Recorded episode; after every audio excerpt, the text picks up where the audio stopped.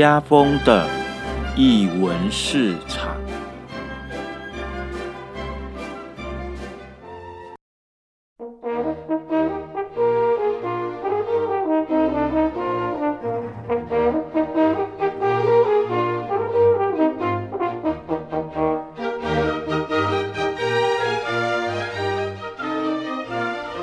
艺术在日常，生活有艺术。这里是艺文市场，大家好，我是家峰。那也提醒听众朋友，如果你们还没有订阅我们的播客的朋友们，麻烦请动一下你的手指，帮我们订阅一下咯。好，那在今天要访问我们这一位来宾之前呢，因为家峰有特地抽空到台南去观赏这位陶艺家的作品。所以呢，我们今天呢特地来到曾永红老师家，应该是说他的工作室，来跟曾永红老师做一个访问。那我们首先先请曾永红老师给我们打声招呼吧。大家好，我是曾永红，家峰好。嗨，因为呢也刚好因为之前去博二访问的一个关系，然后呢就被策展人稍微提醒一下 ，OK， 然后呢就有这样的一个机会认识曾老师哦。那因为呢我们在访问的此时此刻刚好老师的展在台南那边也刚好结束，那我自己也有过去看，所以呢我想要先就这个作品来先跟老师聊聊，因为从老师的作品。多以人物造型为主。那其实，以我之前所感受到，或在我有视力之前所观赏过的陶艺作品，鲜少啦。我个人觉得鲜少有人会以人物为主轴。那不过在请老师在讲述之前，我想要先请老师跟我们聊聊，当初是什么样一个机缘让你接触陶土，然后并且以这个作为一个主要的创作的一个脉络。好的，我想呢，我先把我的职业介绍一下哈。我是一个小学美术老师，那当初因为我是美术老师嘛，所以我本身也有从事一些创作，但是呢，一开始呢，我是做平面绘画，尤其是那个水墨画。那我呢曾经就是参加很多水墨画比赛。那在民国75年呢，我还用水墨画专长调动到我服务很久的七贤国小美术班。所以在这之前，我都是从事平面绘画的创作。但是呢有一个机缘，就是我到了那个七贤国小美术班之后，学校里面有陶艺设备。对，那在当时以民国70几年来讲，学校里面有陶艺设备的学校，尤其是小学来讲是很少的。对啊，对。那当初呢，校长给我一个任务，就是要我去负责这个陶艺设备的管理还有教学，所以我就这样子被赋予这样一个任务。然后呢，因为我之前也没有接触过陶艺，所以呢，我就先去当时在高雄算是蛮有名气的一个留美归国的陶艺家杨文妮老师，我进到他的工作室学习了大概1年的时间，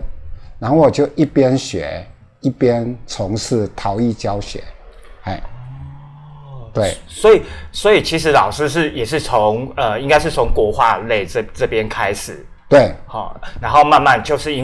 只是因为学校有这样子一个陶土的一个设备，然后就开始就开始触碰这样的一个创作。可是为什么你会对这样的一个创作着迷啊？好，那因为其实我是以教学为出发点，我去接触陶艺。那我跟美术班的小朋友在上课的时候，大部分小朋友都是从事捏塑，哦，他们很直接的就拿了陶土就开始捏塑。那小朋友的经验当中，他几乎都是人为他的生活经验，他接触到的家人啊、朋友啦，啊，所以呢，我们比较常去捏塑那些人物啊，哦，嘿，好，比如说他跟他的朋友在玩啊，这样子，那这个经验刚好契合到我在读书的时候，我参加雕塑的社团，我当时是就读那个屏东师专，哦，那学校里面有雕塑社团，而且我参加了蛮长的一个时间，我大概从2年级一直到毕业，都在雕塑社团里面，活动，哦，跟老师学习。所以呢，这个雕塑还有跟小朋友教学这样的一个互动，促使我在陶艺这一块，我就比较不去做那个器皿，而是以捏塑人物为主，这个就是我的学生时代的一个学习背景，跟我迫切的在教学上所需要的一点点的启发。因为我在台南观赏老师的作品的时候，发现包含我在收集老师的资料的时候，都有一个很明确的，就是老师的作品都是以人物为主。那在台南的那一次，那也是经朋友的口述，然后去介绍老师的作品，我发现说老师的作品，多数都以女生为一个塑造的一个主角。那为什么老师会就是多数会以女性为主呢？对，因为我比较喜欢一些很柔性的线条，就是说我在做平面绘画的时候。因为其实水墨画其实它是用水墨下去创作，所以线条通常来讲很流利，那我在这个摸索过程当中，我对那个唐代的，尤其唐代的那些仕女画，很着迷，尤其呢当初呢那个唐代啊，他们的水墨画有一种名词叫做铁线描。铁线描，对，它就是把线条画得非常细，那这个铁线描呢后来就被日本人把它吸收，因为在唐代的时候日本有很多高僧，对到中国来，对，然后他们学习了很多唐代的文化，包括建筑啦，他们都带回去日本。那尤其在日本的江户时代，他们出现了一种非常细致的版画，叫做浮世绘，木刻版画，尤其呢浮世绘从事了很多仕女的创作，那些线条都是非常优美非常细致的，那这个就是我喜欢这种唐式线条的一个起源。那另外就是说，如果我以这种线条来描绘男性的话，感觉男性的话他又比较阳刚，他那个线条应该会比较有锐角啊，甚至于粗犷一点，但是呢如果各位有在注意的话，你看那个唐式的那些比如说包括他们的，因为我们现在只能看到唐朝的那些女佣啊，就是那些陪葬品，或是他们的壁画，甚至于你再去对照日本的那些木刻版画，尤其是江户时代的，他们线条几乎是没有什么锐角的，所以都是非常圆滑，而且是很圆润的，所以我就比较会往女生这样的题材来发挥，大概是这样。可是在老师的作品当中，你又可以发现到说，你刻意会将某些局部的部位把它给强调，比如说手，或者是说五官，不是把所有的比如说你把眼睛、嘴巴都把它用一个点点来代表，可是你的鼻子又特别的放大，就是像这些的一个过程当中，在你在这样的一个创作过程当中，它是有一个过程的吗？应该是说，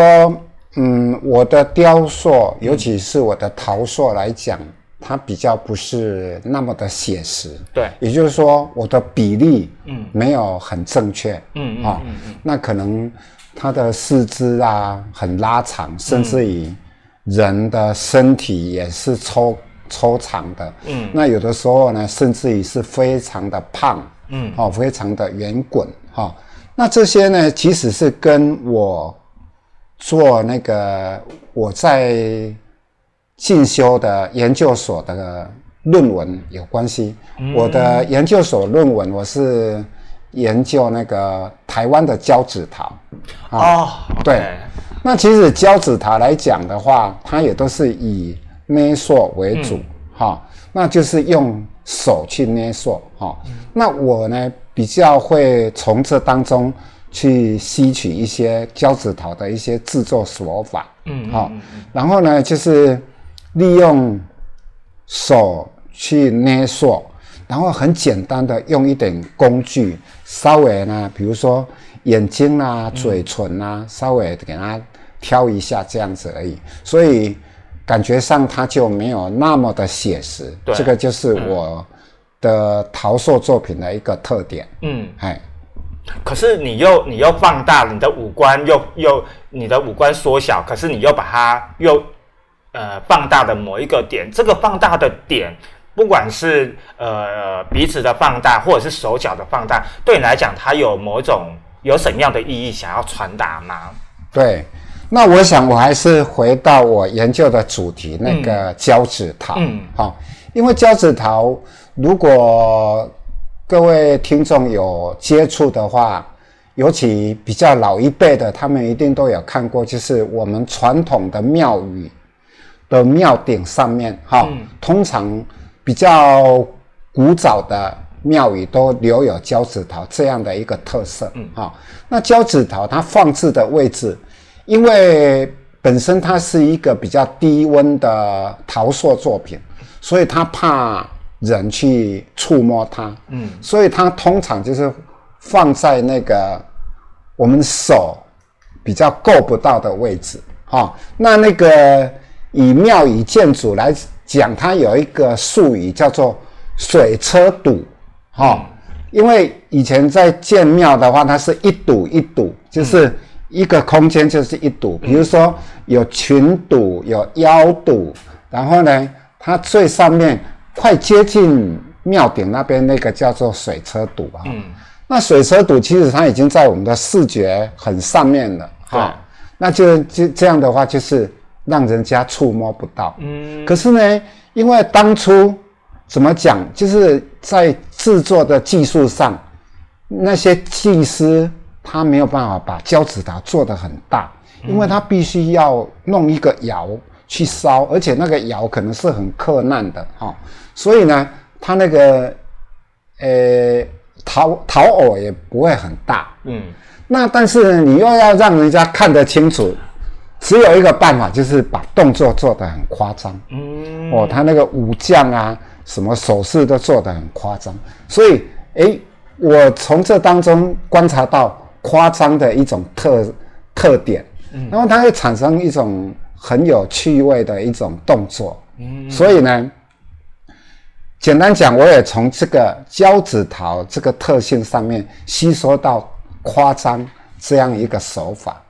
那不管我在塑造我的肢体，或是塑造我的身体的比例，它都有一点夸张的，是这样。在老师的作品当中，不难发现说，老师在使用色彩的部分，因为我也是这样子听下来说，原来老师会使用的色彩多以黄、红、蓝为主要的一个色调。那刚才老师又谈到唐代的画风，不免让人家联想起唐三彩的这样的一个色系。我想要问老师，就是说，是什么样的一个想法？或者是说为什么你会以这三个主要的色调作为你的创作的一个表现呢？好，那因为我的那一首其实比较取法于交趾陶，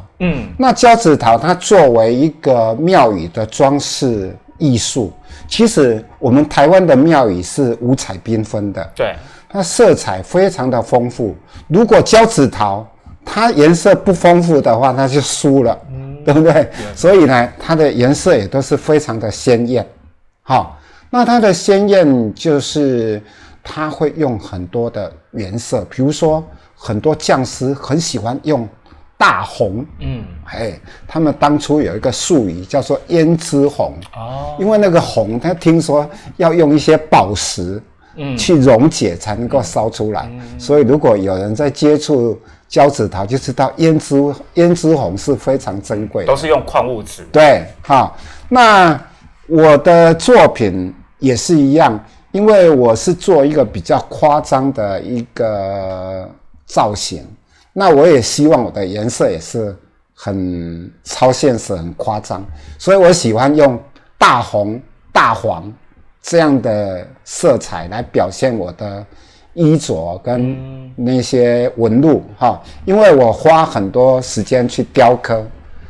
不管它的花纹啊，或是它身上的一些纹路。那我也是从交趾陶这样一个特色吸收到一个色彩上的特点。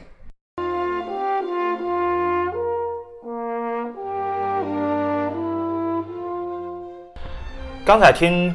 郑老师在聊他的整个创作的一个脉络，包含从最早的因为教学的关系接触陶土，然后又受了唐代的画风的影响，然后也经由交趾陶的一个创作的一个概念的影响，然后慢慢的形成所谓郑老师的一个创作的一个特色。那其实我们一般观众进展场观赏这些陶艺作品的时候，我们通常都是以视觉为一个观看的考量嘛，然后以及呢，其实我们在看这样的这些作品，都会以外在的形象来做一个审美的一个标准。可是呢，说到陶艺的作品，那不免就会讲到土的这件事情，到底要用什么样的土来制作作品？那也可以请老师来跟我们介绍一下，就是说，老师你通常在应该是说在土壤的选择的上面，你会怎么样的去考量？好。那我想呢，针对家风这个问题哈，我大概就四个方面来讲一下。第一个就是技术上，如果以陶瓷的创作来讲，它的技术层面啊，大概占 70%， 剩下才是你的创意啊、美感那些。怎么讲呢？因为它是一个很科学的问题，那就是说，因为陶瓷它是要经过烧，对这个过程，那你在烧它就会有温度，所以它会产生一些变化啊。那我们简单讲就是说，土它经过高温烧以后，它的水会不见，所以它会有收缩的问题，那如果你有收缩的问题，它就会彼此拉扯，也就是说两边都会拉扯。当你比如说你把两片土接在一起的时候，它经过高温把水带走了之后，它就会拉扯，最终的问题就是谁输了，然后会产生裂开的问题。好，所以陶瓷面临最大的问题就是会裂开。这样的一个问题，尤其是如果从事雕塑的话，它的难度更高。好，那就是说你必须要能够熟悉土性，那通常你就要经过测试，比如说这个土它的收缩比是多少。简单讲就是说，假设它湿土的时候是10公分，那等它烧结了，就是它完全水分都不见了以后，它变成几公分，嗯，那你就可以抓出它那个收缩比，嗯，啊、哦，那这个收缩比越高的话，也就是说，假设你的土本来10公分，烧成以后变8公分，一定比那个本来10公分烧成以后变9公分。它的拉扯的程度更厉害，对，它的收缩比更高就更危险。嗯，好，所以呢，我们有一个简单的思维，就是说我尽量把陶瓷的收缩比降低。嗯，那当然就是说，因为这个陶瓷技术已经长久下来。从远古到现在，大家都很熟悉的，所以呢，只要你有去接触，然后你慢慢摸索的话，你就知道，增加里面已经烧结过的材料，它就可以减少它的收缩比。所以，一般来讲，比如说我现在从事雕塑的话，我会在里面加一种我们的专有名词叫做熟料。哦，就是已经烧结过，它不会再变化。嗯嗯，那增加它的空间，然后让它的水分的散失的比例更少。嗯嗯嗯，哎，这个大概是技术上一种陶瓷上必须要克服的。嗯嗯，当然还有其他的问题哈。第二个就是说，你必须要了解到每一种材料的温度，哦。包括指的是泥土吗？对，你陶瓷用到不止哦，你陶瓷用到的泥巴，嗯，或是釉药，嗯，哦，包括我现在比较常用的就是色料，嗯，那色料当然不是我们一般的水彩，嗯，它是可以耐高温，嗯，比如说像这个我用的陶瓷都烧到1200度以上，嗯，也就是说我这个原料必须在1200度以后。它的色彩都还在，嗯，好、哦，好，所以温度也是一种技术问题，你必须要了解到这个土它可以耐多少的温度。那如果这个土它的温度到达它的沸点的时候，那个土是会坍塌下来的。所以每一种土它也有一个温度，好、哦，好，所以第二个你必须要了解到各种材料的温度。第三个呢，才谈到你要制作的美感。当然，每一个人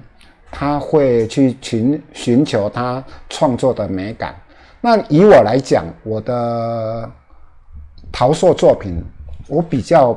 把它当作一个画面在处理。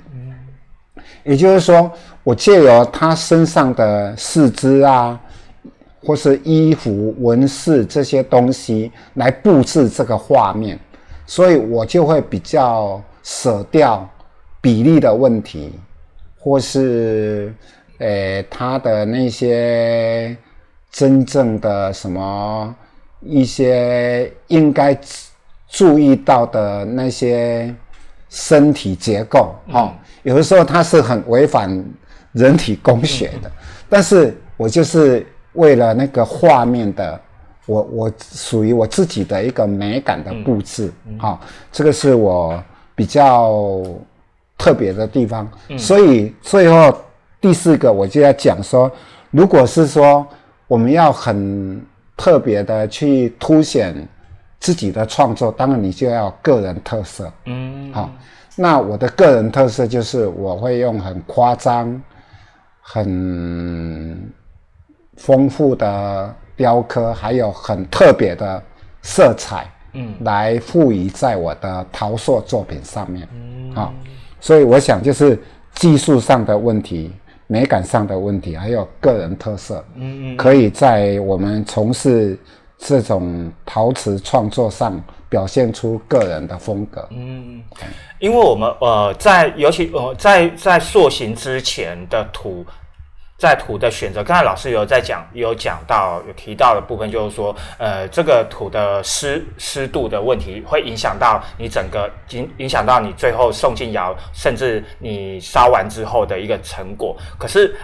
比较好奇的一点就是说，我在找资料的过程当中，也会听到说练土练土，到底土要怎么练啊？什么叫做练土？对，那这个练土的概念，是像我们就好比就是说，是不是比如说我们在做面包会养酵母。好，然后因为你要养什么样的酵母，这个酵母会影响到你的面团的结构或者怎样巴拉巴拉的。可是炼土这样子的一个过程当中，我不知道老师是应该是说要请问老师什么是炼土？那炼土的这个过程会影响到的是什么？好，那其实呢，炼土它就是要去除土里面的空气。好，为什么呢？因为如果你做一个作品，土里面有空气，因为这个作品它必须放到窑里面去烧。对，那空气遇热，水分子就会膨胀。那膨胀到某一个范围的时候，如果它还是被包覆在土里面，它就会产生气爆。哦，这样子就会造成你的作品会碎裂，甚至于还会去那个因为爆破的关系去碰及到别的作品，所以可能会让你整个窑内的作品都毁于一旦。好，那我们再回到炼土这样一个说法。早期的话没有机器师傅他是必须要用手工去炼那有一种他们那个长久下来就练出一种叫做菊花揉的方式。菊花揉，对，它就是一直揉，一直揉的那一块土就像一朵菊花一样。那它这样揉的方式就是要把土里面的空气排除掉。那现在的就会比较应用机器，那就有所谓的炼土机。那各位听众，你可以想象一下，比如说你在市场看到那个绞肉机。那炼土机就是大型的绞肉机，对，这样子。那你就是把土投进去以后，那它除了马达在炼那个土之外，它还有一个真空的泵浦，把土里面的空气抽走。那经过那个泵浦抽完空气以后，它挤压出来的陶土就会变成真空的，里面就没有空气。这样你来从事陶瓷创作，不管你做器皿啊，或是你去做雕塑，就会比较安全，可以保证它在窑里面那个陶土是没有空气，不会产生气爆的问题。所以这就是炼土。是这样。刚才老师在讲到这个步骤的时候，也有讲到一个有关上色的这一件事情，就是我们一般当然可能大家都也或多或少都会清楚，就是当然上色不是指的是水彩啊，或是油墨啊这些，而是使用的是所谓的釉料。那也想请问老师一下，就是通常这些釉是老师会直接去用购买的，还是老师会自己去制作？然后以及除了釉料之外，还有什么样的方式可以表现出那个色彩？好，那我分两部分来讲。第一个就是，其实我们的材料包括釉来讲，你都可以从那个供应商那边买得到。但是呢，有很多创作者他为了要凸显自己的特色，他就不愿意去买大家都有的颜色，所以他就会自己调配所以其实釉料的取得也可以购买，也可以调配这是没有什么问题的。那第二个来讲我的陶塑作品来讲，当然我也少部分用到釉料但是呢，我比较大部分的就是用那个陶瓷名词叫做色料色料，对，有颜色的材料那其实这个色料它是一种等于是可以耐很高温的那些矿物那这些矿物它通常就是经过氧化的过程，所以通常就叫做什么氧化铁啦，或是氧化钴啦那其实我们的陶土里面含有最多的就是氧化铁，它就是咖啡色的，比如说那个氧化钴的话，它是蓝色的，那什么氧化铬啦，它是绿色的，这些之类的哈，那所以我就会利用这个色料来画在我做好的陶塑品上面哈，然后我再给它喷上一个透明的釉保护它，它就会亮，但是它的颜色就是原来我画上去的那个颜色，就是耐高温的色料，所以我会用釉跟色料来变化我的那个陶塑的色彩。那也因为是用色料的关系，是因为上了一层釉，它就会有一种光滑感。对，然后你用色料，其实你那种本身的那个纹理就很明显摸得出来，就好比刚才我进来的时候摸了第一件那个作品，那些比较粗糙的部分，可能就是使用色料的关系嘛。对，应该怎么讲？就是说，其实，我的陶艺作品，我比较喜欢呈现一种，亮跟不亮的对比。也就是说，我不会让它全部都是亮的，都是上釉的，有的只是纯粹只是用泥浆涂上去，那个泥浆可能就是有颜色的泥浆，就像我刚刚提到的。如果那个陶土里面含有很多的铁，它就会咖啡色，甚至于呢，有的时候我们从外国买一些外国的陶土，它烧起来几乎都是暗红色的，它含有大量的铁，然后它就暗红色，那种颜色就会感觉很质朴，又很特别，所以我会用亮的釉跟土色来对比，是这样。那我顺便追问一下，那到底这些不管是釉料或者是色料，到底是要在那个烧之前上，还是要烧之后上？这之间有差别吗？应该是说，看在这个创作者他在处理上，他觉得哪一个是可以达到它的效果？那通常比如说，我想听众一定有人听过什么釉上彩，或是釉下彩，这样的陶瓷名词。那我先讲釉下彩。釉下彩就是说我先在上釉之前，先给它涂颜色，然后再喷一个釉。就是这个叫做釉下彩，先涂色再喷釉，好，那这样子它就可以进窑去烧。那如果它烧出来，它觉得不满意，但是它那个东西已经上过釉了，它又可以在釉上面再涂一个颜色，然后再进去烧，那这个叫做釉上彩。所以呢，这釉下彩或是釉上彩是端看这个创作者，他对那一件作品的满意程度，或是技术上的问题。我们现在比较在我们生活当中比较容易看到釉上彩的东西。我举个例子，大家一定会很有感觉。比如说，你拿的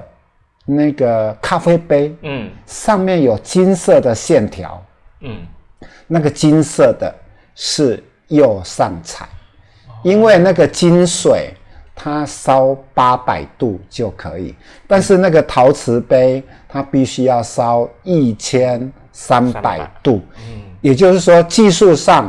你要先把高温的烧完之后，再烧低温的，不然的话，你如果先烧金水，下一次烧1300度，金水就挥发掉。所以呢，通常陶瓷工厂它会先烧一个亮晶晶白色的马克杯出来，然后再请工人画金水的线条，再进窑烧第二次，而且这一次要烧得很低温，只要800度，金水就会变成亮晶晶的。好，那这个金水就是釉上彩。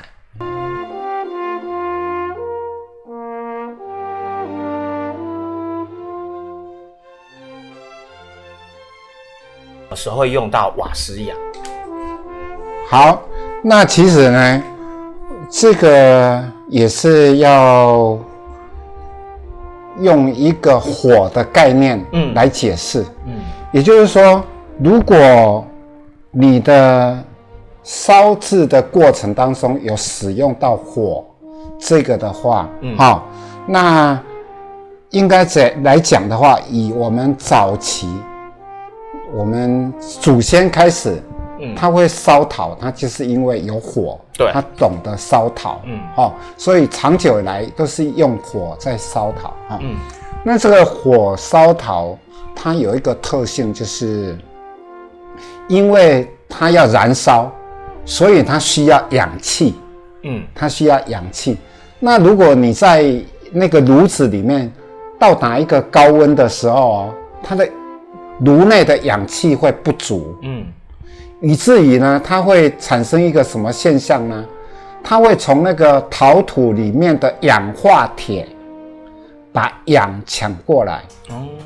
助燃，让氧燃烧那氧化铁的氧被抢走了以后，它就剩下铁，然后它那个铁呢就会跑出来，那个器皿的表面就会产生铁斑。对，所以如果你是经过火烧，尤其是瓦斯，因为我们现在，尤其你如果在都市这个环境，你不太适合用柴烧，对，就用瓦斯烧，那它也是有一个火的概念在里面，那如果你是用瓦斯窑去烧的话，你很容易会烧出还原作品，就是会让，对，会让那个陶土里面的氧化铁的铁还原，所以摸起来就会有一点粗粗刺刺。对对对，尤其它的器皿上面会有铁斑出现，就像我这个，我这个作品，那家风没有看到哈，其实它是有铁斑，但是我这个手法比较不是用那个瓦斯去烧的哈。好，那我现在相对来讲，如果有火的概念会产生铁斑，那没有火的概念它就不会产生铁斑。那什么是没有火的概念？它只有用电。那电它的热的方式是用辐射。它是正极负极通电以后，那个内热线产生热能。所以它是一个往外扩散的热能，那个叫辐射热，它不是燃烧，它只是有一个热能一直膨胀，让那个里面的器皿达到它要的一个高度，以达到它的釉料可以溶解。可是呢，它都没有火的这个元素存在，所以它只是融化，把釉料融化在那个器皿上面，所以它就比较呆板，没有变化。它少了那个陶土里面某一些元素还原出来的一种特色。对，所以我们如果要比较瓦斯窑跟电窑，它的差别就是瓦斯窑会让一些氧化物还原，但是电窑不会，大概是这样，所以所呈现出来的触感就会有所不一样，对，它的效果会不一样。那有人喜欢那个火痕的感觉，就是他喜欢那个陶土很有变化，对，刚才老师在讲土的选择的时候，跟土的炼成的时候，有讲到一个，就是当里面的水分会影响到它的烧制的过程，尤其会影响到可能在炉内可能就会气爆开来。可是像比如说我们要做，像因为人，我觉得老师在做这些人的雕塑啊，人物的雕塑的过程当中，因为我们一般在做杯子，因为杯子有所谓的缝隙，它的受热可能会比较平均。可是当我们做一个比较属于非器皿的一些雕塑的时候，它可能比如说我身体的部位比较厚啊，我手脚部位比较细。可是这样在烧的过程当中，会不会因为这样的你的泥土的比例不一样，而导致就爆裂开来了？对，这个也是有可能。但是呢，通常如果你在雕塑一个陶瓷作品，它比较危险的是在它干燥的过程，也就是说，你从你雕塑好那个湿胚，一直到干这个过程，你要让它很慢，也就是说，你不可以，我简单做一个比喻，比如说他的脚趾头很薄，但是他手背那边很厚，对。那如果你让它干得很快的话，他脚趾头那边会先翘起来，然后直接断掉，因为它开始缩，然后它就弯曲，就会断掉。那你用什么办法让它变慢呢？就是你要用一个东西把它包覆住，然后让它有一点点透空气。简单讲就是说，我可能在这个陶塑上面套一个塑胶袋，然后涂在塑胶袋上面给它割几个洞，然后让它的水汽是慢慢的，也就是说，它互相拉扯的那个程度是降得很慢。对，也就是让它平均，让它这个水分平均的把它散开来。对，我还听说以前像那个宜兴壶他们因为手捏嘛，它一个壶要做很久。那如果它让它干燥很快，它一下子就裂开，那它不是全功尽弃嘛？所以他们通常就会给它放在一个有盖子的那个盒子里面，然后让它干燥，甚至于达到1个月，它才完全干燥。这样它就会很保险。对，就让那个水分的散失是非常缓慢，非常缓慢，那它彼此厚薄之间的拉扯就会变得很低。那如果你的作品完全干了以后，你的东西没有变形，你大概是成功了50%。啊，才50%？对。那你进到窑里面，它又有升温、热胀的问题，然后你烧完之后，它又有降温，又有冷缩的问题，这些都是环节。当然就是说，这就是一个经验咯。对，如果你的雕塑作品，你要降温的时候，你宁可让它很慢很慢很慢。那有的人像我，我也常常会犯一个错，就是很急躁的想要开窑去看那个结果，但是可能的温度过高，它就会裂开，急速的冷却它会裂开。所以这个也是一个问题。所以这个陶瓷雕塑的环节，你需要的技术层面更多。因为我之前在做陶土的时候，像我朋友就会，因为我做那个砖然后我朋友就会提醒我说，你可以挖洞，就是挖洞让它我不知道那什么的原理那或者是我家里有一只手臂，我自己做一只手臂，用我的手，然后因为下手臂不是比较粗嘛？然后我们做完之后，就是也一样把它挖空，中间挖空。他说这样子烧的话会比较好烧，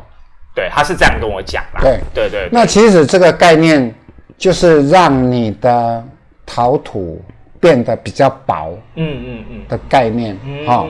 也就是说你越薄的话，你在升温的时候你可以快那。像我以前有听人家说，比如说有的他雕塑完，他整个是实心的，他完全没有挖空，那你的升温就要很慢很慢很慢。为什么呢？你如果比如说你弄了一大块的砖块实心的，放到窑里面，那你开始升温，它会产生一个状况，也就是说表面的水蒸气跑掉了，但是在最内里的，它可能距离那个表面有5公分，那里面都是水分可是呢，它的水分还在里面的时候，你已经升温到300度了，那你的东西就很危险哦，因为你那个东西的水分还没有完全挥发掉，对，可是你的温度已经到达气爆的温度了，也就是说里面的水分子它已经膨胀到受不了了，它就会直接爆开来。哦，所以其实真的还是跟经验值有差。对，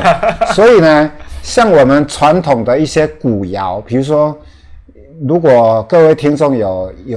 经验的话，一些古老的那些老房子啊，比如说它的地砖都是很厚很厚的那种，叫做切里针，就是很厚，它大概有5公分厚的那种砖。地砖，按那种在那个传统的窑里面呢，你知道它要烧多久吗？它要整整烧1个月。哦，为什么？因为它从开始烘窑，它要慢慢的烘，慢慢的烘，它的目的就是要让那个砖块里面的水蒸气慢慢的跑掉，所以它要花那么久的时间，是这样子。那我们简单来讲，比如说，如果我挖空一个东西在窑里面，我可能烧1天，但是我如果都没有挖空，我可能要烧5天才可以，它的概念大概是这样，哇，我觉得老师讲今天得到好多的宝贵的资讯。接下来我也要去来请教一下老师，你这样子玩陶玩了40年多了，那你自己也有一个工作室，那你自己有想过有要把这样的你的这样的一个经验传承下去吗？好啊，其实我收徒弟吗？我从事教学工作30年，也就是说我从师专毕业，然后我就一直做，当然也不是一开始就做美术教学，那在几乎所有的时间超过25年我都做美术教学哈，那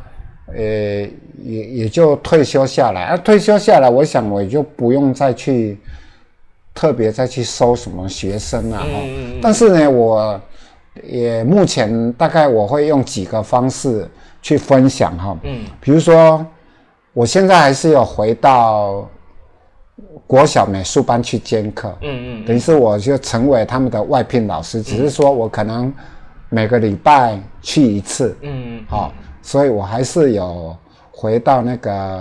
学校去兼课哈。那第二个的话，现在很多学校的教师进修也会请我去分享，所以我也会利用老师的教师进修，跟很多对陶瓷有兴趣的老师做分享哈。那第三个呢，因为现在我们的社会高龄化嘛，所以政府也规划了很多所谓的乐龄中心哈。以我们高雄来讲，每一个区都有乐龄中心，那我也有应聘到那个乐龄中心去开课，比如说前几年我都一直跑去那个弥陀区，好远哦！我从这边开车去要1个小时，跟那些阿公阿嬷大姐们捏陶，他们也都很高兴哈。那从去年开始，我又在桥头的那个乐龄中心开始替那些大姐他们跟他们一起玩陶，他们也都玩得很高兴。现在大家一说到那些陶土，都好像很高兴的样子，因为又可以动手，然后他做完又可以食用，所以是一兼二顾，不赖哈。那再来就是说，我也常常跟我一些朋友，包括我们陶瓷方面的一些社团或是私底下几个朋友，互相的交流分享，所以我想在这样的这个技术上大家彼此分享，我也没有把它暗港下来，大家用一种分享的这种心来一起同乐。那请问也就直接接续的问，就是说，老师，那你接下来在你的创作的规划当中，你有什么样的安排吗？或者是说，你自己有没有想过说，你还想要跟谁合作之类的？嗯，其实我会从事陶瓷创作这一块，其实是比较跟我的教学有相关，所以我一开始我就没有设定说我会用陶瓷这一个专项来赚钱啊，或是谋生，我比较没有这样考虑哈，所以说我现在还是既定以我自己的兴趣，然后就用我的想法去创作，那当然。相对来讲可能也有一些画廊啊，会找我合作，那我大概就是说有人找我就跟他合作，或是说有一些美术馆啊或是博物馆，他们可能有的时候会有一些策划啦，那他们有的时候也会找上我，那可能就是做一个专案啊，就这样子哈。那早期我比较会去参加一些比赛啦，或是申请展览。那我现在反而会比较感觉悠哉一点就好了，就比较被动。我比较不想再主动去申请展览啊，或是做什么比赛的活动，我就比较减少。那现在就是说，我就是用一种玩的心态。然后如果有机会我可以分享，那我就会去分享，大概是这个样子。今天非常谢谢郑老师接受我们的采访，然后我们也特地来他的工作室。那也知道郑老师明年也会有一个大展，那到时候我想可以再来访问郑老师，来聊聊明年的那个展览的创作的这个部分。那今天呢，谢谢非常谢谢郑老师接受我们的采访。那我们艺文市场下次见喽，拜拜。